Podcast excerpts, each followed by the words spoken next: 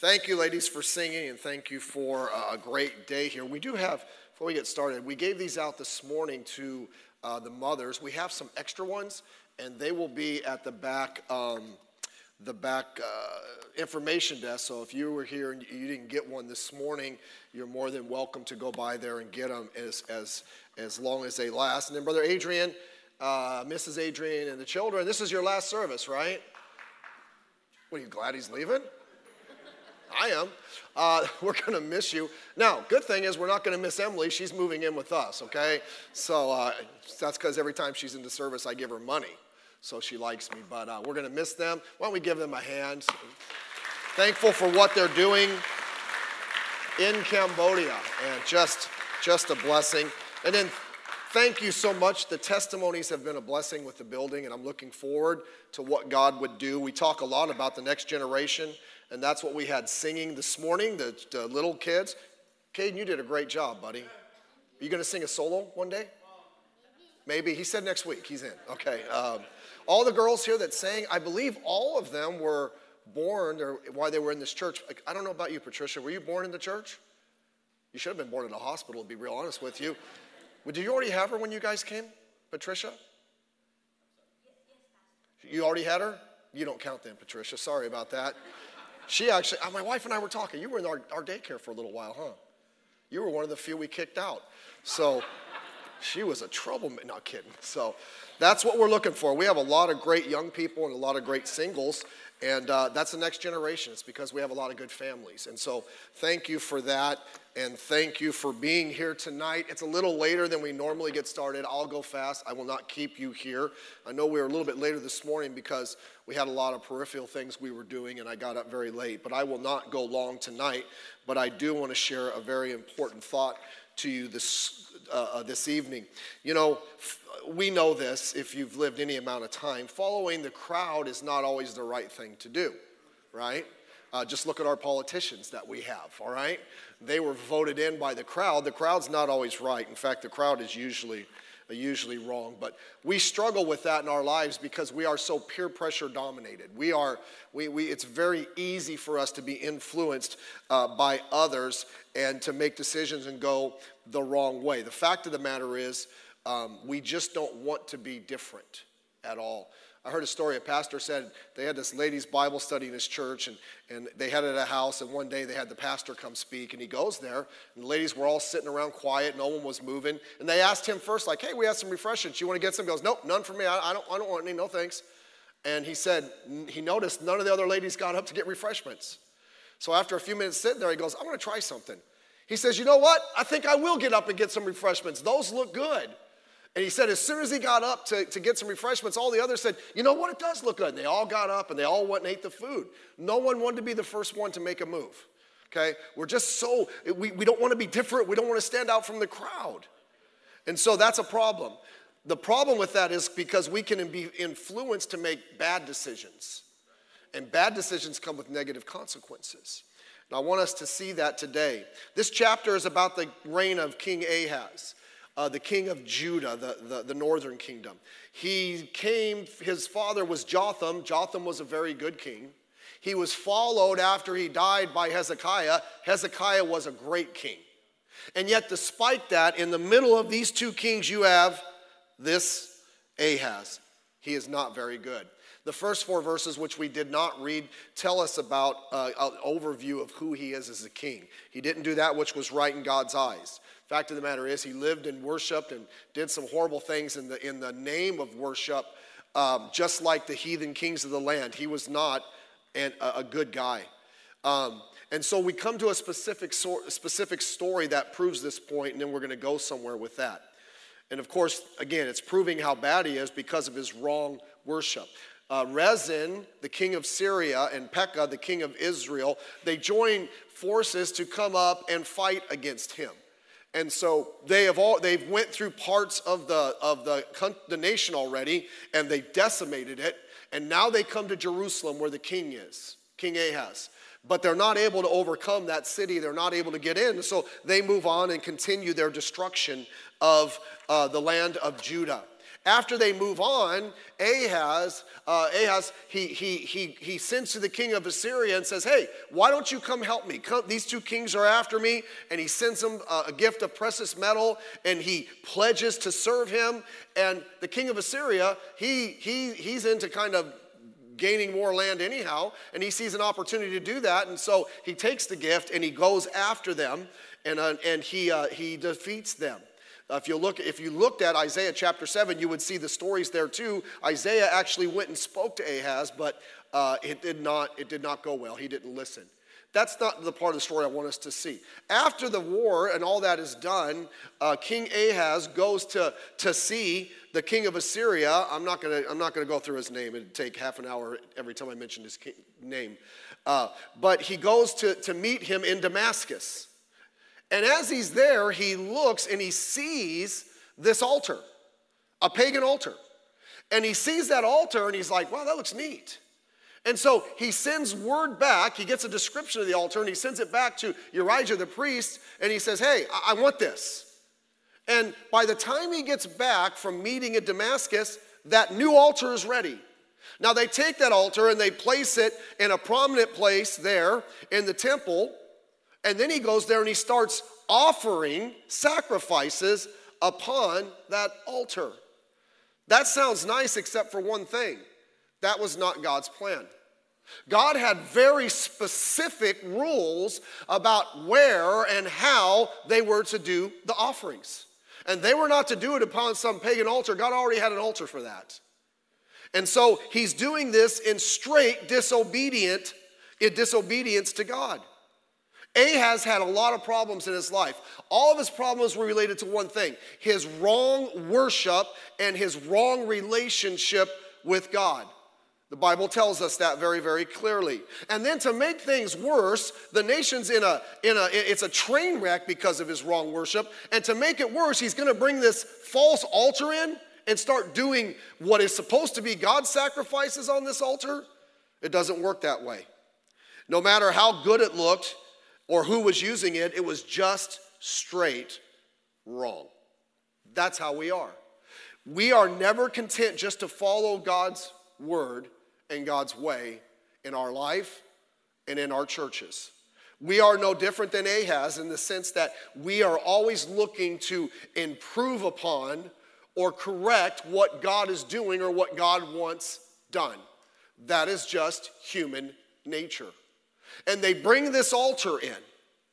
Why do we do that? I notice that in our churches, in our day, and in our worship, we do the same thing. We try to add to what God wants us to do. Some churches are nothing more than drama shows. I follow this thing, and I probably shouldn't because it irritates me, but they show some of these churches. Most churches on Easter Sunday have these off the wall, goofy drama shows that have nothing to do with Jesus Christ, have nothing to do with the resurrection. It's just nothing more than entertainment.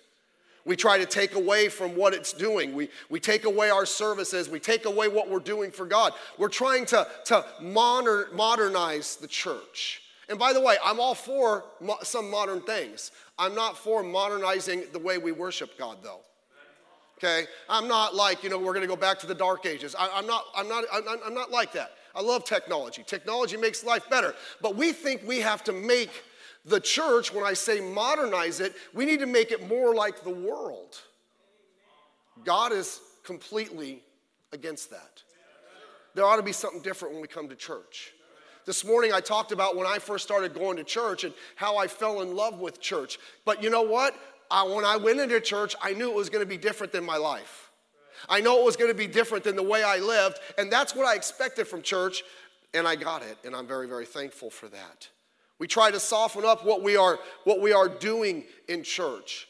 You know, we, we, we well, you know, I'm just going to focus on love. And I, I think love's a wonderful thing, and we do focus on love, but not to the exclusion of truth.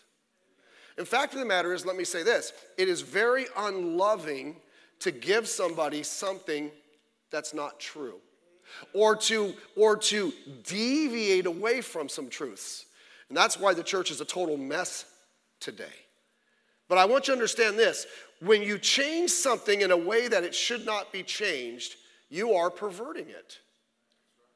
That's what the word means. The word pervert means to alter something from its original state or meaning to the point of distorting it, corrupting it from what it was first intended to be. Right? You change it. And now it's no longer like it should be, so that it cannot accomplish what it is, what it is supposed to do. Understand that God has given us parameters and principles that are to guide how a church worships Him, witnesses for Him, and how we are to live for Him. we can't change that. We can't, in essence, pervert it. We must be careful that we don't change worshiping.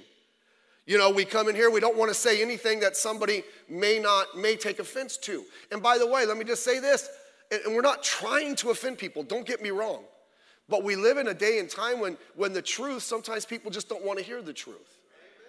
You go talk to somebody uh, that, that's trying to bring some of this wicked stuff into the political realm, and I'm talking about moral things, and they'll sit there and argue with you, and you ask them to defend their position, they can't. They get mad, call you names, and walk away. Why? Because they can't stand up to the truth. By the way, isn't the church supposed to be the place where the truth is preached? Could it be that our country is going a, eh, a, a, down a very deviant road because the church has stopped being the church? There's enough people in this country who claim to be Christians that if they actually live like Christians and they actually believe like Christians, this country could be changed in a matter of days. But we don't. We want a new altar. We bring in music that's more in line with today's pop culture. Uh, we're not going to do that here. You already know that. We're not going to have frontline singers. We're not. It's not entertainment. It's, it's to be blessed. It's to hear something that's of God and ministers to your spirit. We're not gonna, we're, we, you know, we're not gonna, uh, the pastors wanna dress and act in a way to be cool. Okay? I'm not 20 years old. I, am I'm, I'm gonna shock you with that. I'm not 20 anymore. I'm well into my 30s. Say, how well into your 30s? I drove past it a long time ago. Hey, look, if I ever come in here and I'm wearing a toupee, pants so tight that I have to walk like this and start using cool words. Look, there's something wrong with that. Okay? Uh, we don't have to change ourselves to reach people. We, we're not going to make this entertainment driven. Charles Spurgeon said this, what, 150 years ago. He said, We're in, in the church, he said, We're entertaining the goats and not feeding the sheep. We're not going to do that. We pervert witnessing. We despise personal soul winning and call it confrontational soul winning. It makes it sound like we're hiding behind a corner, and when someone walks, we tackle them. And we throw them on the ground and we hold them down with our fists and say, Listen to me. Now, in a sense, don't get me wrong, in a sense, it's, it is confrontational. We're kindly sharing the truth of the gospel. And by the way, when you share the truth of the gospel, it confronts us with the truth of our sin and the truth of what are we trusting for salvation. And by the way, we need that. And it's not, and that's not mean spirited in any way. We only invite people to church, we never share the gospel. We don't mention the gospel or give an invitation at church. We're against door knocking and taking the gospel out. We're not going to do that here. Here is the point Ahaz didn't need a new altar to worship the temple. Neither do we. Fact of the matter is, his problem was he didn't worship at the old altar. He should have just did what God said to do. If we're going to fulfill God's will for our church, we need to understand that we don't need the new altars of this world as well. Let me give you a couple uh, statements and I'll give you a few points and we'll be done. We notice something in the world and we try to fit it into the church thinking that will reach the world. Right? I've given you this story before how Pastor Esposito, he was new at this thing. When he wasn't Pastor Esposito, then he was Joe. And he got saved before me, and, and uh, he was trying to reach me. This is before he got into a good church. And he, he's like, Hey, I know you like this music, because it was a music him and I listened to. So he took me to a Christian rock concert up here at uh, Gethsemane. Now, it wasn't Gethsemane back then, okay? It was, uh, I think it was uh, uh, Orange Brethren Church or something. And I went to that rock concert. And they, they did rock music, and then at the end, some guy gave this little cool cat thing, like, hey man, you know, he used all the lingo, and you know, if you're into Jesus, blah, blah. and it's like, and, and I didn't get anything out. I didn't get the gospel out of it. And afterwards, pastor said, you know, what do you thought? What did you think about? I'm like, it's okay. That's not the truth. I'm like, the music they gave, the, the, list, the music I listened to, they did it better than those guys. And the message was so, you know, flowery, it had no truth, no conviction to it. We can't do that. We think it'll work if we try to do that. Do you know God's already, already given us what we need to reach the world? The truth of the gospel. Just about tell them about Jesus Christ. Tell them about the fact that we're sinners on our way to hell and Jesus Christ died for our sins. And if we'll trust in Him only, we can be saved. That, that works, by the way. We don't need to add anything to it. We don't need to take anything away from it. The gospel works. I'm thankful. We had a packed uh, over the last few weeks, really several months, packed house, people upstairs, as Daniel would say, people raising their hands and being dealt with one on one and trusting Christ as Savior. That still works. Uh, people coming. We've met someone that's been coming for a few weeks. He brought his mom and his sister and her child here today. I'm like, remind me again, how did you get here? I got an invitation on my door. It works. It works. There's people out there. Remember this when society is darkest, the light shines the brightest. There's people out there looking for something. They don't know what it is. The gospel works. God has already told us what is needed to disciple those who we reach from the world, the truth of His Word. They just need God's word. They don't need us to come in here and give them some, you know, little cute flowery speech and we're afraid to say anything, thinking we might offend everyone. Also, when we try to fit the world into the church, it is not long before we start to imitate the world in the church. The music is no different. The atmosphere is no different. By the way, we're, not, we're, not, we're never going to be a nightclub.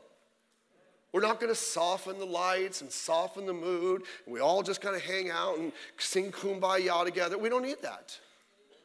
I, don't, look, it's, it's, it's bad enough. I go out to a restaurant with my wife, and maybe because I'm getting older, it's like I can't read the menu. Is that, is that, is that, was my kids, is that boomer? I mean, I have to take my phone out and turn the light on. Okay, maybe I'm just an old guy, but I'm like, I can't see. Now, it's, it, maybe it's, that's a good thing because I look better to my wife in the dark. I don't know. We start to imitate the world. We're no different in the way that we do things. By the way, methods are important. Ask David about that. He thought, hey, let's get all my buddies together and we'll bring the Ark of the Covenant. We'll have a big party. And he put it on a new cart, and the cart started to tip. And Uzzah says, hey, let me help God. And God struck him dead. You know why? God said, that's not how you do it. You're not allowed to do that. But they didn't follow. We're no different in the values that we have. We, we uh, the average Christian, the things that if you ask them what's important in their life, most of them, it's not much different than, than person that doesn't know Jesus Christ. And I know we all have the things, we have our jobs and we have all that we got to take care of. Nothing wrong with that. But we live our life and our passion in life is everything but God. We just have the same values. There's no difference in the beliefs that we hold. It's nauseating to me, and I could give you illustration after illustration, but I, that's not the point. That Christians now are trying to take all these ideologies, these immoral things coming to the world, and defend them by the Bible. By the way, you can't. You just can't. There's no difference in the consequences we experience. I think to me, that's the saddest. Because if we don't live like God wants us to live, if we live closer to how we were when we were unsaved, do you know we're going to experience those same consequences? We're not bulletproof just because we're saved. Fact of the matter is, we'll probably, we'll probably get worse consequences because God's our Father and He's trying to get us back in line. The point is, He brought this new altar. And some of us, we're not bringing the new altar into our church. We already understand that. But some of us will bring those altars into our life. So, so what did He do? Why did Ahaz buy into this new altar? Or why would a church buy into an altar? Let me give you a few reasons, and they'll be very brief. I'm not going to keep you here long. Mothers, you still have six hours until your day is over. You get everything you want. Then at 1201, we get a reset. Number one, I'll tell you why his altar was wrong because his relationship was wrong. Look at verse 3. It says, But he walked, describing the king. He did not that which was right in the eyes of the Lord. Look what it says. but he walked in the way of the kings of Israel. By the way, you know, they, they, the listing of the kings, they would always say he did that which was right in the sight of the Lord or he did that which was wrong in the sight of the Lord. Do you know in the, the kings on the southern side, when the nation split, the southern kings didn't have one good king? They all did bad. And so he's like, when he's saying he walked in the way of the kings of Israel, he was not good. Yet he made his son to pass through the fire. Child sacrifice, to be real honest with you. According to the abominations of the heathen, whom the Lord had cast out before the children of Israel. And he sacrificed and burnt incense in the high places and on the hills and under every green tree. That's the place where the false idols and the false worship places were set up. So, why did he buy into the new altar? Because he was just a bad king. He just did not have a good relationship with God. Whenever we try to buy into, whenever we're trying to modernize Christianity, we're trying to modernize our beliefs, and we're trying to get away from the old truths of the Bible, it's because it's just a sign that we don't have a right relationship with God. Because a right relationship with God leads you away from those things, not closer to them. We don't look at what we're doing from the standpoint as, do I like it? We look at what we're doing from the standpoint of, is this God honoring? Is this right? Is this what I'm supposed to be doing? That's what we need. How's your relationship with God? It just stands to reason. If we're not looking to God in our relationship for Him, why would we look to God in the way that we worship and live for Him? We just won't. The two go hand in hand. If we're going to live right and do right, then we have to have that right relationship with God because that's the guiding light to follow God in the way in which He wants us to. How about your relationship with God? Are you doing what He wants? Are you in your devotions? Are you committed to Him? Are you consecrated? Or are you doing what you want? I'm not harping on music tonight, but to be honest with you, I'm kind of tired of these whiny, emotional, feel good songs that we, we push off as Christian, Christianity. It's about my emotions and my feelings. Quit being a snowflake. Let's get over that. And there's songs, by the way, that are encouraging. But you know, when you if you're the only time you think about God is when a cloud flies by, there is something seriously wrong in your relationship. Uh, you look, all those songs are whiny. It's like, look, I want something that has some truth to it. I want something that like encourages me and strengthens me and motivates me to do the right thing. If I could change the word and just throw a girl's name in it and it's the same thing, something's wrong with that. Most of these songs talking about their love for God, you could be talking to your girlfriend. Or if you're a guy, or a guy if you're a girl, but not the other way around. It's just whiny because that's how it makes me feel good. Secondly, the reason he brought the wrong altar is because his attendance was wrong. Look at verse 8. Look what he did. Where did he get the, where did he get the, uh, uh the precious metals to buy off Tiglath-Pileser, that guy, the king of Assyria? Verse 8. And Ahaz took the silver and the gold that was found where? In the house of God. Why was it there? It was, that wasn't a bank. That was, that was part of the makeup of the building and in the treasures of the king's house. That's good that he gave some of his home. And he sent it for a present to the king of Assyria. He did not care about the temple at all. When he looked at the temple, he said, "Hey, here's some precious here's precious materials I can jimmy out of there and use it to rent this guy to help get me out of this present situation."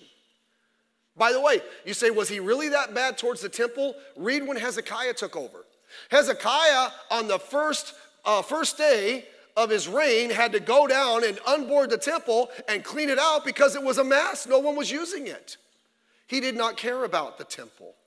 By the way, that's true of us. We have to have the right view of church, of, of God's house, church, not the wrong view.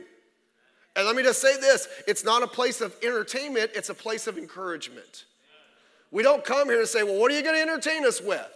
The average pastor now, this the big thing going on here. They all want to preach from a little television screen. They might as well, because there's about as much truth in what they're saying than in the average television show. I don't know. I just think we should use the Bible. Okay, we don't need to, you know, all this stuff that they do. We want it more to be a place of friendliness than fellowship. Now, don't get me wrong. By friendliness, I mean just a place where our friends are. Do you understand fellowship is deeper than friendship? You see, friend, fellowship is a friendship that is cultivated because of shared values and beliefs. So when you have friends in the church, you're fellowshipping with them because you believe the same things, you have the same biblical and scriptural values, and so you can have a relationship that's closer than anything else anybody else can have because you're brought together by your core values and beliefs in the living God. We want church to be a place of receiving and not giving. What do I get out of it as opposed to what can I give towards it? We want to be served. We don't want to, we don't want to serve. We want it to be a place of comfort and not a place of confronting. And by the way, both are needed. I totally understand that. But some churches are so comforting, the first time they say something that would be a little bit confrontational, people spin off in the wrong direction. By the way, I don't know about you, but I need to be confronted. I need to, like, you know what? Stay on the right path. You know what? That's the right thing to do. Uh, stay right, stay with God. This is what happens. All throughout the Bible, you see that. We want to be a place that's trendy and not timeless. And again, I, I, I like, I, like the, I like all the, uh, the, the, the, the, things we use, the technology. Bring it on if it helps us serve the Lord. But we're not going to, every, we see every, the, everything the, the next church does, we got to do. Right? And I, there's nothing wrong with it, it's just irritating. They see some, some liberal church somewhere and everybody's standing outside, free coffee and a donut. So you, got, you, think, you think the world's gonna rush to hear the gospel because you're standing outside with a sign that says free coffee and a donut. Happy Sunday. Let's smile. If you want to stand out there with that, that's great. I'd rather go out into the neighborhoods and invite people to church. And I'm not, you know, we're not going to do that because it just seems a little lame to me. But I'm just saying, where do we get those things from? Who are we following? And, I, I'm not against that. I want greeters and I want to be friendly and I want to be organized and I want to be all that stuff. But without God, none of it's any good. If it's just a method we got from somewhere and we think that's going to bring everybody in, it won't. God's got to bring them in. So let's be very careful about that. We start to have trouble with the church because we don't like the truth it teaches. And if that ever happens, we have several options. We try to change the church. You can strike that one off, it's not going to work here. You can criticize the church, that's up to you. I'll never understand that, how people come in and criticize. It's like, hey, look, if it's not for you, go find one that is. Okay? Or you leave the church. By the way, a lot of people say they leave the church because they, they don't like things. Very few, some do, but very few go to another church. If someone comes here and says, hey, this place isn't for me, and they go somewhere else and that works for them, I'm all for it. Go for it. Serve God. Find your place but you, you leave because you don't like it, typically you're not going to find what you want. Thirdly, because his association was wrong. Where, where did he get this? He got it from the wrong spot. He got it from Damascus. That wasn't the place to find the place. That's verse 10. And King Ahaz went to Damascus. There he is at Damascus, the wrong place to find worship, and he's there with the wrong guy, uh, Tiglath-Pileser, king of Assyria. The, king, the fact of the matter is, the kings of Israel and the kings of Assyria were godless, wicked, rotten kings. And they treated their people like dirt, and they worshiped a false God, and they brought in the elements of being mean to people into their worship. And that's where he was going to get it. And the Bible had made it very clear that no godly king would ever, should ever follow that group. God said, the fact of the matter is, if you follow him, you're going to be cursed. The fact of the matter is, the reason the king was in a bad position in the first place is because he was following these people and he wasn't doing what God told him to do. If he would have just done the right thing, he would have won some amazing victories. Think of King Hezekiah. Remember what happened when the king of Assyria came against him? God took him out. God killed a whole host. And their country was not very strong at that time militarily, but God took care of it. You know why? Hezekiah was a good king. This is what happened to the Galatian church. We're, we're, if we have problems with the people that we allow to influence us, we are going to have problems in our life. I'll give you a couple thoughts from, uh, from Galatians before we move on. Galatians chapter 1, verse 6 and 7, the Galatian church was a good church and it took a wrong turn. And in chapter 1, verse 6 and 7, Paul said, I marvel. He goes, I'm shocked that you are so soon removed from him that called you into the grace of Christ unto another gospel. They had major problems which is not another, but there be some that trouble you and would pervert the gospel of Christ. Did you notice that? We talked about perverting the truth. How did it happen there? People got into the church. They started, hey, well, is that the right thing? Is this all that? So they changed their belief. Typically, if someone changes their belief, it's because they're influenced by the wrong individual. Be very careful about that.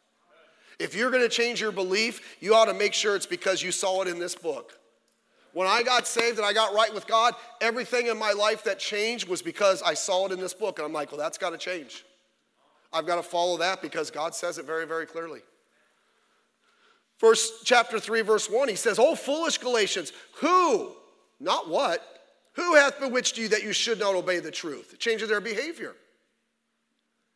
You know, a phrase that makes me nauseous is when someone will do something, it's like totally gets a Bible and say, well, this person over here, they're a Christian and they do that. I don't know about you, but we're not supposed to judge what we do by other Christians. Well, you know, my buddy at work, they go to this church, you know, the, the, the Spirit Garage or the Journey or the Branch or the Leaf or the, the Flower, whatever they want to call it. And they, they're just like everybody else and they're a Christian. I'm not going to base it on what they do. I'm going to base it off what the Bible says. Okay? Now, if someone's motivating me to go in the right direction, bring it on. I'm all in on that. Push me in a good way. Okay? But behavior changes. Galatians chapter 3, verse 16. Listen what Paul says. He goes, Am I therefore become your enemy because I tell you the truth? Verse 17. They zealously affect you, but not well. Paul said, I used to be able to tell the truth when I was there, and you listened to me and you, you got it. Now I've left, and these people are telling you something different. Now I'm your enemy all of a sudden. It changes our brotherhood. The people that used to we used to like, now we no longer like them. Why? Someone influenced us the wrong direction. Next, because his motive was wrong. Look at verse 10. And I saw, he said, and it saw there that was at an altar that was at Damascus. And King Ahaz sent to Urijah the priest the fashion of the altar and the pattern of it according to the workmanship. Uh, basically, he saw, he said, you know what? That, I'm, I'm, I'm, I'm, I'm, I'm just, he saw and said, I like it. So let's do it. That's, that's not the right thing. Uh, it's, it's, it's new. Okay. I, this, I think, would look really good in the temple there where we worship. Um, God already told him what to put there. It didn't matter what he thought. Just because something looks good doesn't always mean it is good. We might want to get God's thought on that. Remember, we preached on David. David sat around the, he was sitting around with Nathan, the prophet, and he's like, you know what? I have a really beautiful place. God doesn't have a place where we can worship him. He doesn't have a house, and I do. And Nathan said, hey, man, do what all's in your heart. And as soon as Nathan left, God's like, hey, no. It sounded like a good idea, but no, he's not the one. Solomon's the one. Go back and tell him.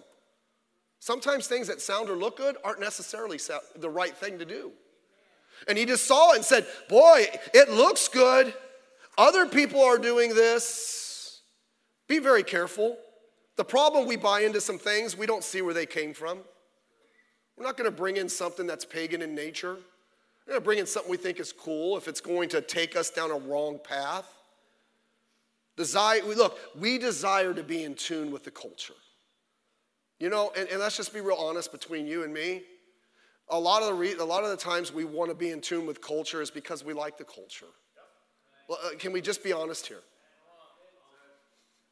We'd, we'd prefer a church that's more like the world because, in some instances, to be honest with you, we want to be more like the world. And we want to have some, look, uh, Ahaz was a complete tire fire. But he's like, I, I got to do some form of worship to get my, you know, so let's just do this. That's wrong. So we're like that. Like, well, we have to have some form of worship, but let's just bring it down to my level. You, you, know, you, you could walk into, you see the average person that says they're a Christian, and there's zero evidence. And you know it as well as I if you work in the world. If you tell them you're a Christian, they're going to come tell you, well, that guy over there, he's a Christian. He acts like. Let's be very, very careful. And I'm not saying we should be weird. Don't get me wrong. Um, we, we, but if the world doesn't like what we're doing, that's one thing. But let's just, let's, let, let's just do what God says. Wrong motives always lead to wrong methods. Well, we'll reach more people. we can do a lot of things to get people here. But if they're not right, we're not going to do it. Because his obedience was wrong. Fact of the matter is, you look at verse 10 and verse 11, He, he, he's not doing this so he can get closer to God because he had no desire to get close to God. He, he had, there was nothing, look, if anything was going to turn him to God, it was going to be the fact that this war was breathing down his neck. One of the worst kings of Israel was King Ahab. And there was a time that Ahab was under attack, and in that instance, he humbled himself. And God said, You know what? Look at this guy. He humbled himself. I'm going to take care of this one for him. This guy had, that was not even in his, if anything was going to turn him to God, it would have been this. And he wasn't turning anywhere near God, but he'll change the temple, he'll change the altar, he'll bring in something new. That's not going to change it. His desire for his altar was rooted in his disobedience and not in desire for obedience. No one ever changes their altar because they're motivated by obedience. We don't change what we're doing to something to that which is not of God because we want to be closer to God. And then lastly, because his shepherd was wrong. Now, now, now, now, now, hang with me for a second. Look at verse 19. We've read this guy's name a few times Urijah. He was the priest, he was the religious leader, he was number one. He is the one who is to lead the worship of God. Verse 16, thus did Urijah the priest according to all the king had commanded. You know what he should have said as the priest when the king said, We're getting a new altar? He should have said, No way, Jose. We're not doing it. Other priests stood up. He wasn't, look at, the priest was answerable to God, not the king. The reason this guy was doing it is because he had his spiritual leader who was lockstep on with what he was doing. He should have stood up and confronted him. Well, that could have been bad for him. So be it. He didn't answer to the king, he answered to God. He should have done the right thing. He should have been the one challenging the king all along. King, this isn't right. He should have been the one confronting him. How dare you bring this altar into the house of God? That's why Hezekiah had to clean out the, the, the, the, the temple when he took over because it was, it was a junk. Where's Urijah standing up? He shouldn't have been conforming to the king. Let me just say this when you want a new altar, you're going to look for a new priest. Okay? You're to go find some, some leader, and it's not to be me here. That'll, that'll, that'll change it to make you feel good. We're not doing that. We're not. I have a responsibility to do the best of my ability to stay close to the Word of God. Not gonna come in here. Look, I, I'm, maybe I'm, I do not want to be mean here, but but I'm annoyed. I'm tired of pastors standing up and giving spiritual TED talks. They're, they're stepping into their feminine voice. Hey man, thanks for being here today. Just it's really cool that you're here. Everything's wonderful. Why, why are you going to talk? You don't talk like that in real life. Just be who you are. We're so feminine. You know what I liked when I went to church, Chris? Brother Black, Pastor Black. I thought, you know, you go to church, guy comes in, he's kind of, you know, he's kind of quiet, he has the backwards thing, you know. Hmm. Brother Black just got up there and he was a man. He wasn't just a man, he was a man's man. Former boxer. And I'm like, I don't know what pastors are supposed to be like, but if that's what a pastor is, I'm in. He was a man. He told the truth. He acted like a man. He didn't dress like a girl. By the way, guys don't dress like girls and girls don't dress like guys. You know, we just, everything's wonderful. By the way, I don't like these flowers. My daughter's like, I decorated the church last night for Mother's Day. There's flowers in the pulpit. And I'm like, okay, you know, that's good. Ladies, enjoy, because at 1201, they're gone. I'm kidding. But look, you, can I just tell you something? You say, Pastor, you just sometimes you say some things, and I just I just want something softer. Eh, find another church. They're out, they're everywhere. He won't say a thing. But let me just tell you something right now. You're not going to have girls like we had up here singing like this. You're not. Tell you about the church by our house, and I don't know them very well, but I, you know, they used to have the trunk or treat, and so you know, take the kids out, five minutes, they get a lot of candy, and you go have dinner. And we're there. We got there early, and we're taking. The last time we went, we got the grandkids a bunch of candy. They're very nice people. The background music that they were playing was very, very nice. And right before we left, they cranked. They changed the music, and I recognized the song. It was a song by the Rolling Stones. Now, if that's not bad enough, I knew the song. The name of the song was Sympathy for the Devil. Then they had their little youth group band come out. And I'm not criticizing the kid because I wish I had hair. But he had hair that was spiky and it was 17 feet tall and he had a dog chain on. That was their youth group. I'm like, I don't want that. First of all, I'm jealous. If I could go up to the kid and say, Can I get 10% of that, I'd be happy. Okay. So we're not gonna do, I'm not gonna sacrifice the next generation to be cool. Okay, and by the way, I think real guy, boys, they want real stuff. But there's plenty of truth. They'll, they'll never tell you a confronting word. Never say anything from the scripture that's convicting. And I'm, and I'm all for being kind, I'm all for being sweet. So, what happens in, in, in Christianity is if we don't like the message, we change the messenger. By the way, and I'll read a couple verses, we'll be done. Second Timothy tells us that's a sign of the end times. 2 Timothy chapter 4 verse 1. I charge thee before God and the Lord Jesus Christ, who shall judge the quick and the dead at the appearing of his kingdom. Preach the word, be instant in season and out of season. Now, here's what he says we're supposed to do. Reprove. Hmm. Rebuke. Hmm. Exhort for all long suffering. Good. Uh, exhort with all long suffering and doctrine, teaching. Two are what people would say are positive, and two are negative. That's a balance, right? Don't we need a balance? Okay, you don't just feed your kid, you know, um, cake for dinner. You feed them vegetables. Okay? I sure hope mashed potatoes and gravy is a vegetable. But look at verse 3. Well, I'll read it too. For the time shall come when they will not endure sound doctrine. Can I just tell you something? We're here.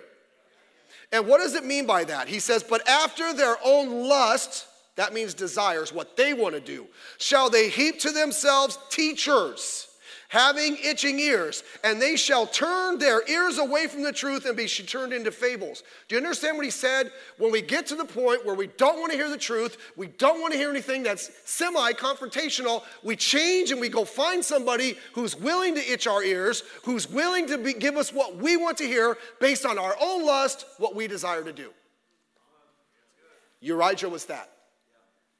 Hey, that's what you want to do, King? Cool, let's do that. We're not going to do that. We have to look, the church is to make a difference in this world, right? By the way, thank you for what you're doing. This is we're not going any of this, and it's more for we have to watch it in our own lives. But but you have to understand something. We cannot make a difference in this world if we are no different than the world. We want to buy into the fact that if we're just like the world, we can reach the world. Well, if we're just like the world, what are we reaching them with? We're reaching them with the world. So who are we reaching them for? We're reaching them for the world. We're supposed to reach for the Lord. This morning I talked about change. One of the things I was excited about when I when I started living for God is like, man, God was do, doing this stuff. I'm like, I'm making changes in my life for the better. And I was excited about that. I'm glad I went to a church where they encouraged me to do that. They didn't say, hey, keep what you got, just throw Jesus, Jesus in the truck. Take him along for the ride. It's not how it works. Changing the altar will change the results in our life. Let me just read this paragraph by A.W. Tozer from many, many years ago, and then we'll be done. He said, aside from a few of the grosser sins, the sins of the unregenerated world are now approved by a shocking number of professedly born again Christians and copied eagerly. Chew on that for a while.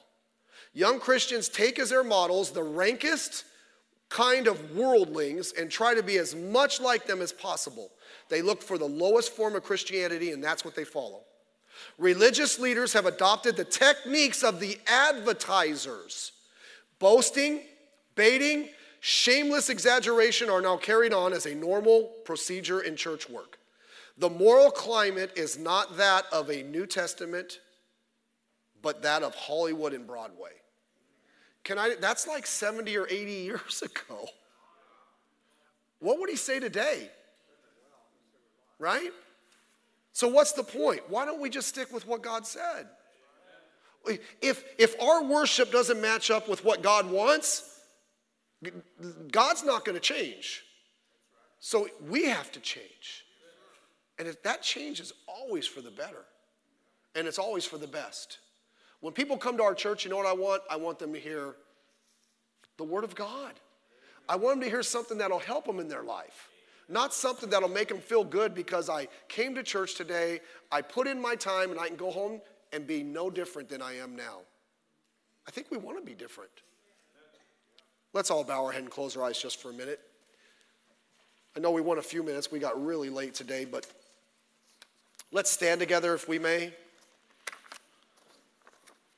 As I mentioned before, I am not against new technology, new things like that. Don't get me wrong, but when it comes to things that are uh, that that challenge the truth of the Word of God, we're not going to do it. We're not. We're going to just stick with what the Bible says. You say, but Pastor, what if the world changes so much that they don't want that? Uh, that's not my responsibility. My responsibility is try to tra- stay true to God and let the rest of it just work out. I'm responsible for what I do for God. You're responsible for what you do for God. I'm responsible for trying to follow and promote the truth as well as you. Quit looking for something new and cool. Quit letting people influence you to go down a different road. Just stay on down the right path. Let God do something. And parents, let's look to our children. They're looking to us. Let's give them the same thing we have. If God spoke to you at all, why don't you come? Piano's going to play, the altar is open.